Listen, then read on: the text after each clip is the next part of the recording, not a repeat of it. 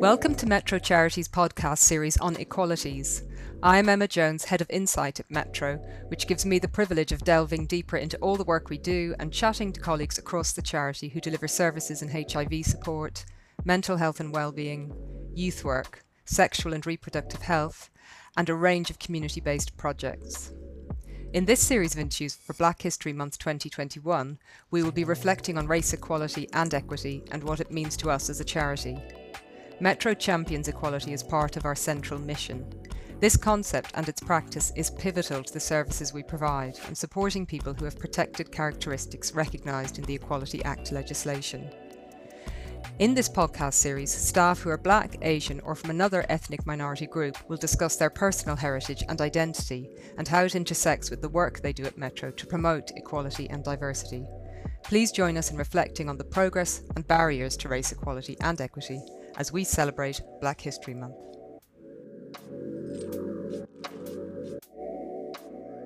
My name is Fina Ikeji. I'm the Parenting Support Service Manager at Metro. I am honoured to be interviewing Gwen Bryan, who is our Chair of Trustees as part of the Equalities podcast series on Black History Month.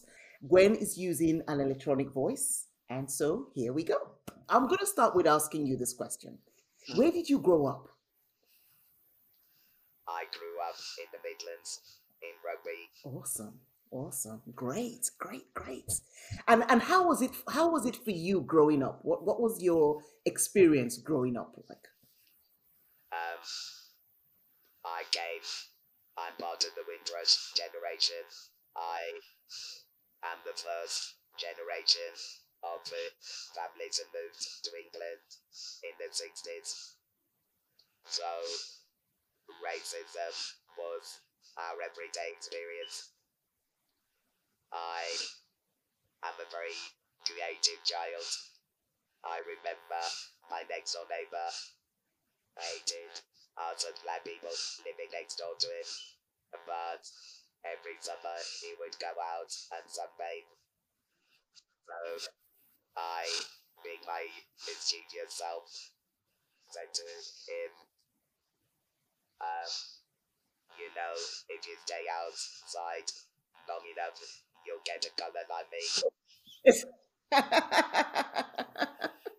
After that, he stopped going out in the sun.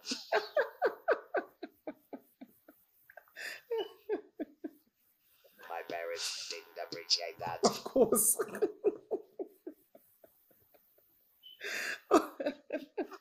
Oh, that is so, yeah, very, very creative, I must say, very creative. And should I add the word mischievous a little bit in that? It was fun. Yeah, of course. And he would never forget that. He moved a year later. Yeah, oh, bless. That's interesting. No, it's really good. Thanks for sharing that. That's good. And following from that, where you and you did mention is that you were aware of your of race in terms of your identity from that early age. What difference do you think it made for you in terms of your identity and your mindset? What do you think it did for you? I think I learned I didn't belong. I didn't fit in. I was told regularly I shouldn't be here and I needed to go home. And that was kids in the playground, kids on the streets, adults on the streets. And the pubs used to have a sign saying, no dogs, no blacks, no Irish. So you grew up knowing this wasn't your country, your home. And for my siblings, they were born here, so they didn't know anywhere else. I came here when I was 4, so I was still quite young, but exactly. I knew I was different. Yes. I think that in some ways made me stronger. It made me rebellious. Yes. Yes. And mischievous. And it gave me a confidence to challenge discrimination. Totally. That's exactly what I was going to even follow up from there. That's how were you able to overcome the stigma that was actually placed on you as that? Yes. I think, number one, having a faith. We grew up in church and knowing how God saw me meant that what people said about me wasn't that important. I was bullied as a child and I had to learn to manage myself and be confident in me and not be worried about what other people think about me. I was a sickly child, so I was in and out of hospital, education, and all of that. I was left behind. I started reading and writing at 14, which is massively late. And I hated school. Oh, this is so inspiring already, because you know something I've picked up from what you've shared now, that yes, even though there was all that negativity, you still found a way to rise up. You still found a way to get the strength and the confidence needed to be able to navigate life. And that's amazing. And that's a testament, really. That is a testament. I've got goosebumps. That's really, really beautiful. And I'm so glad you shared that, because it also goes to show that we can rise above obstacles. And you're a living witness to that.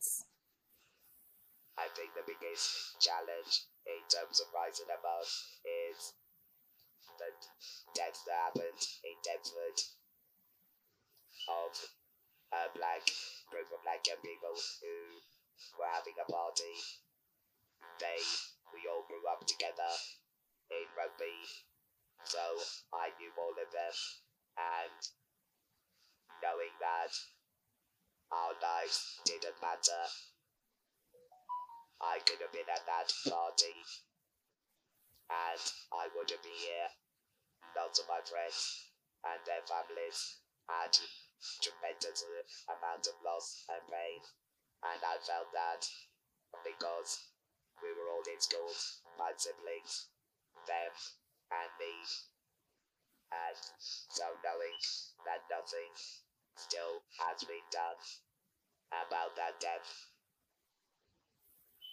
And knowing that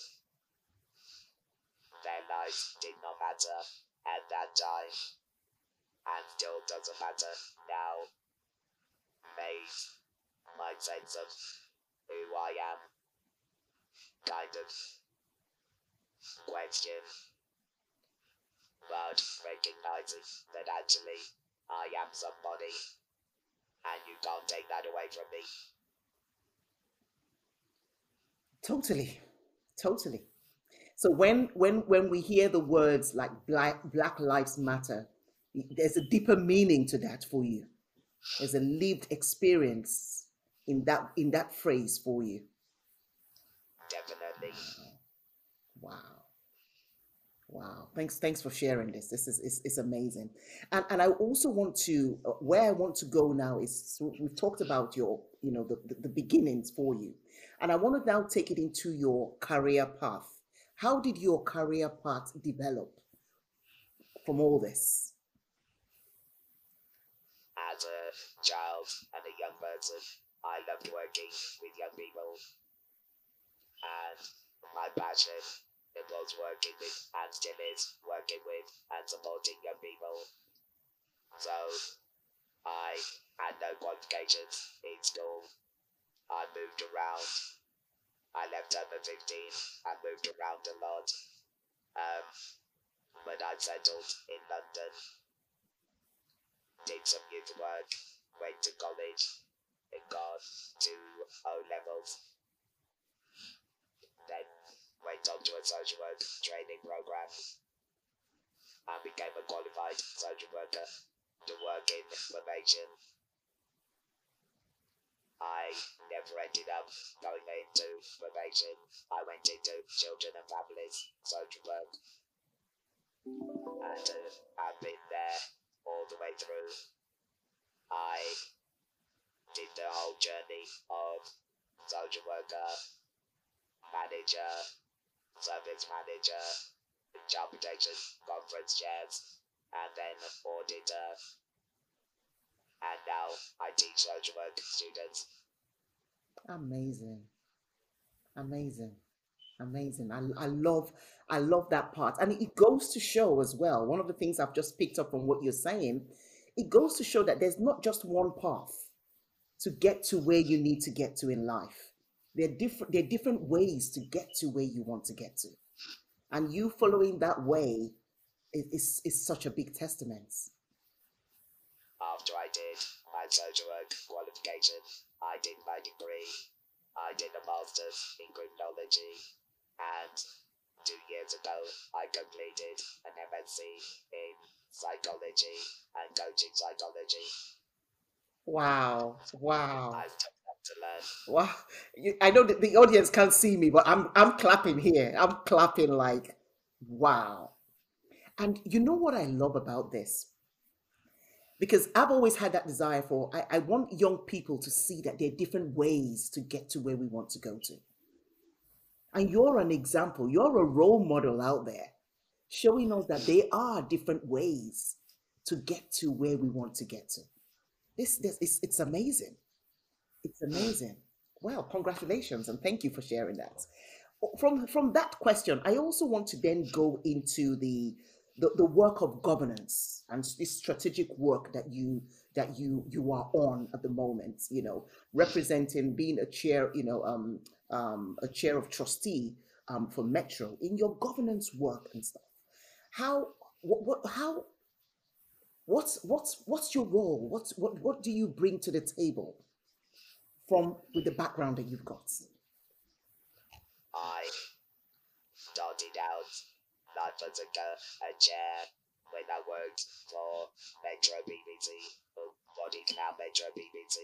I was part of the Metro Board of Trustees and then became vice chair and then became chair and the chair became vice chair. We just swapped roles. I was passionate about supporting families with HIV, living with HIV, and that came about because I, as a social worker, I worked at King's College Hospital, and a lady came to see us, and none of my colleagues would talk to her, and so I met with her child had HIV and was critically ill in hospital. So we sat, we talked, I looked at what support I could offer her. I then went into hospital for 2 weeks. When I went back to work, she came searching for me to tell me the baby had died. And she didn't feel able to tell any of my colleagues. She hadn't even seen her baby. So I went with her to see the baby, for her to say goodbye and to make all the arrangements. But that grieved me to my core, that nobody should have to live with such a secret and not being able to tell somebody, and especially me as a professional. So joining Ventura, joining VBC then, that allowed me to work with and ensure families had that kind of support. We then merged with Metro, and I was one of 2 Black members of the Board of Trustees. Again, the other person was from Metro, and our passion was to ensure that the voices of everybody was heard. From Metro and having a disability I didn't want to include the disabled in that mix. Since then, I came as trustee, as vice chair. I then became chair of trustees, and I am still passionate about inclusion. I'm passionate about ensuring everybody has a voice, and the voice doesn't have to be spoken, but people need to be heard, encouraged, supported, and empowered. Out of that, I am now one of 2 black trustees in Metro. I would like to see that grow. However, I'm still passionate for both the black members of Metro, most of whom are still VBC, Metro VBC teams, but to see young people rise up and recognise that actually difference is okay. Whether it's difference from race, gender, sexuality, disability, everything is all in the mix. We all bring lots of skills and knowledge to the table. I come with my social work background, my leadership skills, my ability to engage, my love of fun, my serious character, as well as just knowing that allowing people to know that they feel and are valued and listened to and heard, no matter who they are. And that's the key, isn't it? That is the key, for everyone to feel included, for the word equality to be real, to be a reality. Because sometimes we can be good with just talking about equality, but it's in the practicing, showing it in real life, making sure that people can be included, and that's what we're seeing, and that's what we want to see more of. So that's really, really great. In what ways, so following from that, in what ways do you feel that race equality should then feature in various services that we have? In what ways can you see that? I think the thing that saddens me most is black service users don't access these kind of services. They view it as for white people. They view it as for everybody but themselves. And I'd say black people, I include Asian, Chinese. They don't see it as a global service. And I want us to be more proactive in encouraging those service user groups to feel they have a home here.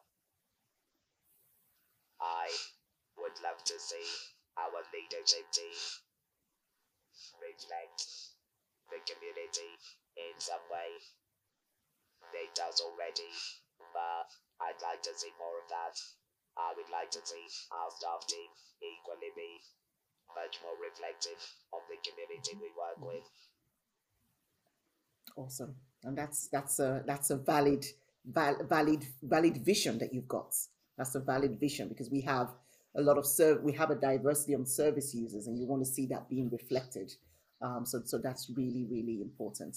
What is one advice that you would give, even just generally, corporations in general? Because it's very easy this is Black History Month. It's very easy for companies and organizations to say, okay, yes, we're doing this for Black History Month.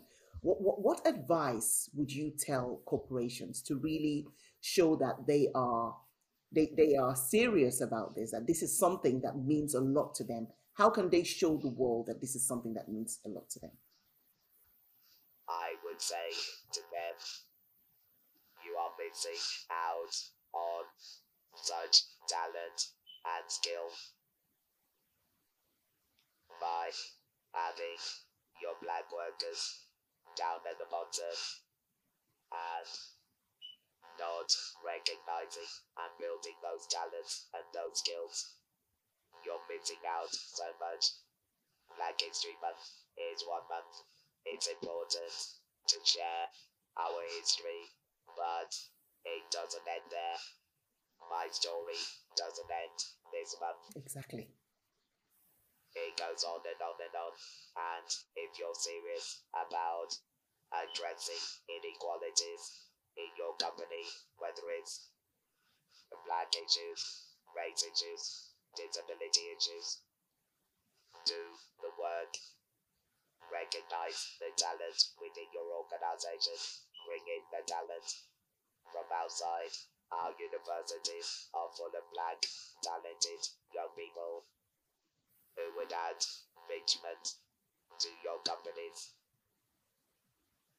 Try them out. Awesome. Awesome. Do the work. Bring in the talents. Do the work. Bring in the talents. And I would say to our young people and our black colleagues, my black colleagues, listen. No matter what age you are, have a goal, an aspiration, and go on that journey. Seek out the doors that will open, and if they won't open, open your own. That's good. And then also, finally, I want to just ask that in 1 or 2 words, what does race, equity, and equality mean to you? If they both mean who I am. Equality means not just equal access, as in I should be treated the same as anybody else, but also the platforms should be the same, which is where equitability comes in. I am a disabled black woman who has an electronic voice. That doesn't mean I should be silent, sitting in the background. It means my voice should be heard just as much as everybody else. So I'm passionate about let's make things equal and equitable so we can all be included.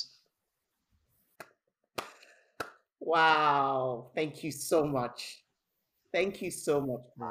Oh, this has been rich. This has been inspiring. Oh, it's given me even a bigger vision, even for myself and for generations to come. And it's so important that everyone gets to listen to this, because this has been so inspiring and and such a wonderful advice as well. I appreciate you. Thank you so much for showing up and for being here. Thank you. Lovely to meet you, and God bless you. God bless you too. Thank you so much. Thanks for listening to Metro's podcast on equalities. Please join us to continue the conversation online by following us at Metro Charity on Twitter, Instagram, and Facebook. You can subscribe to our podcast series on your preferred app. And to find out more about our services, please visit our website, metrocharity.org.uk. Thank you.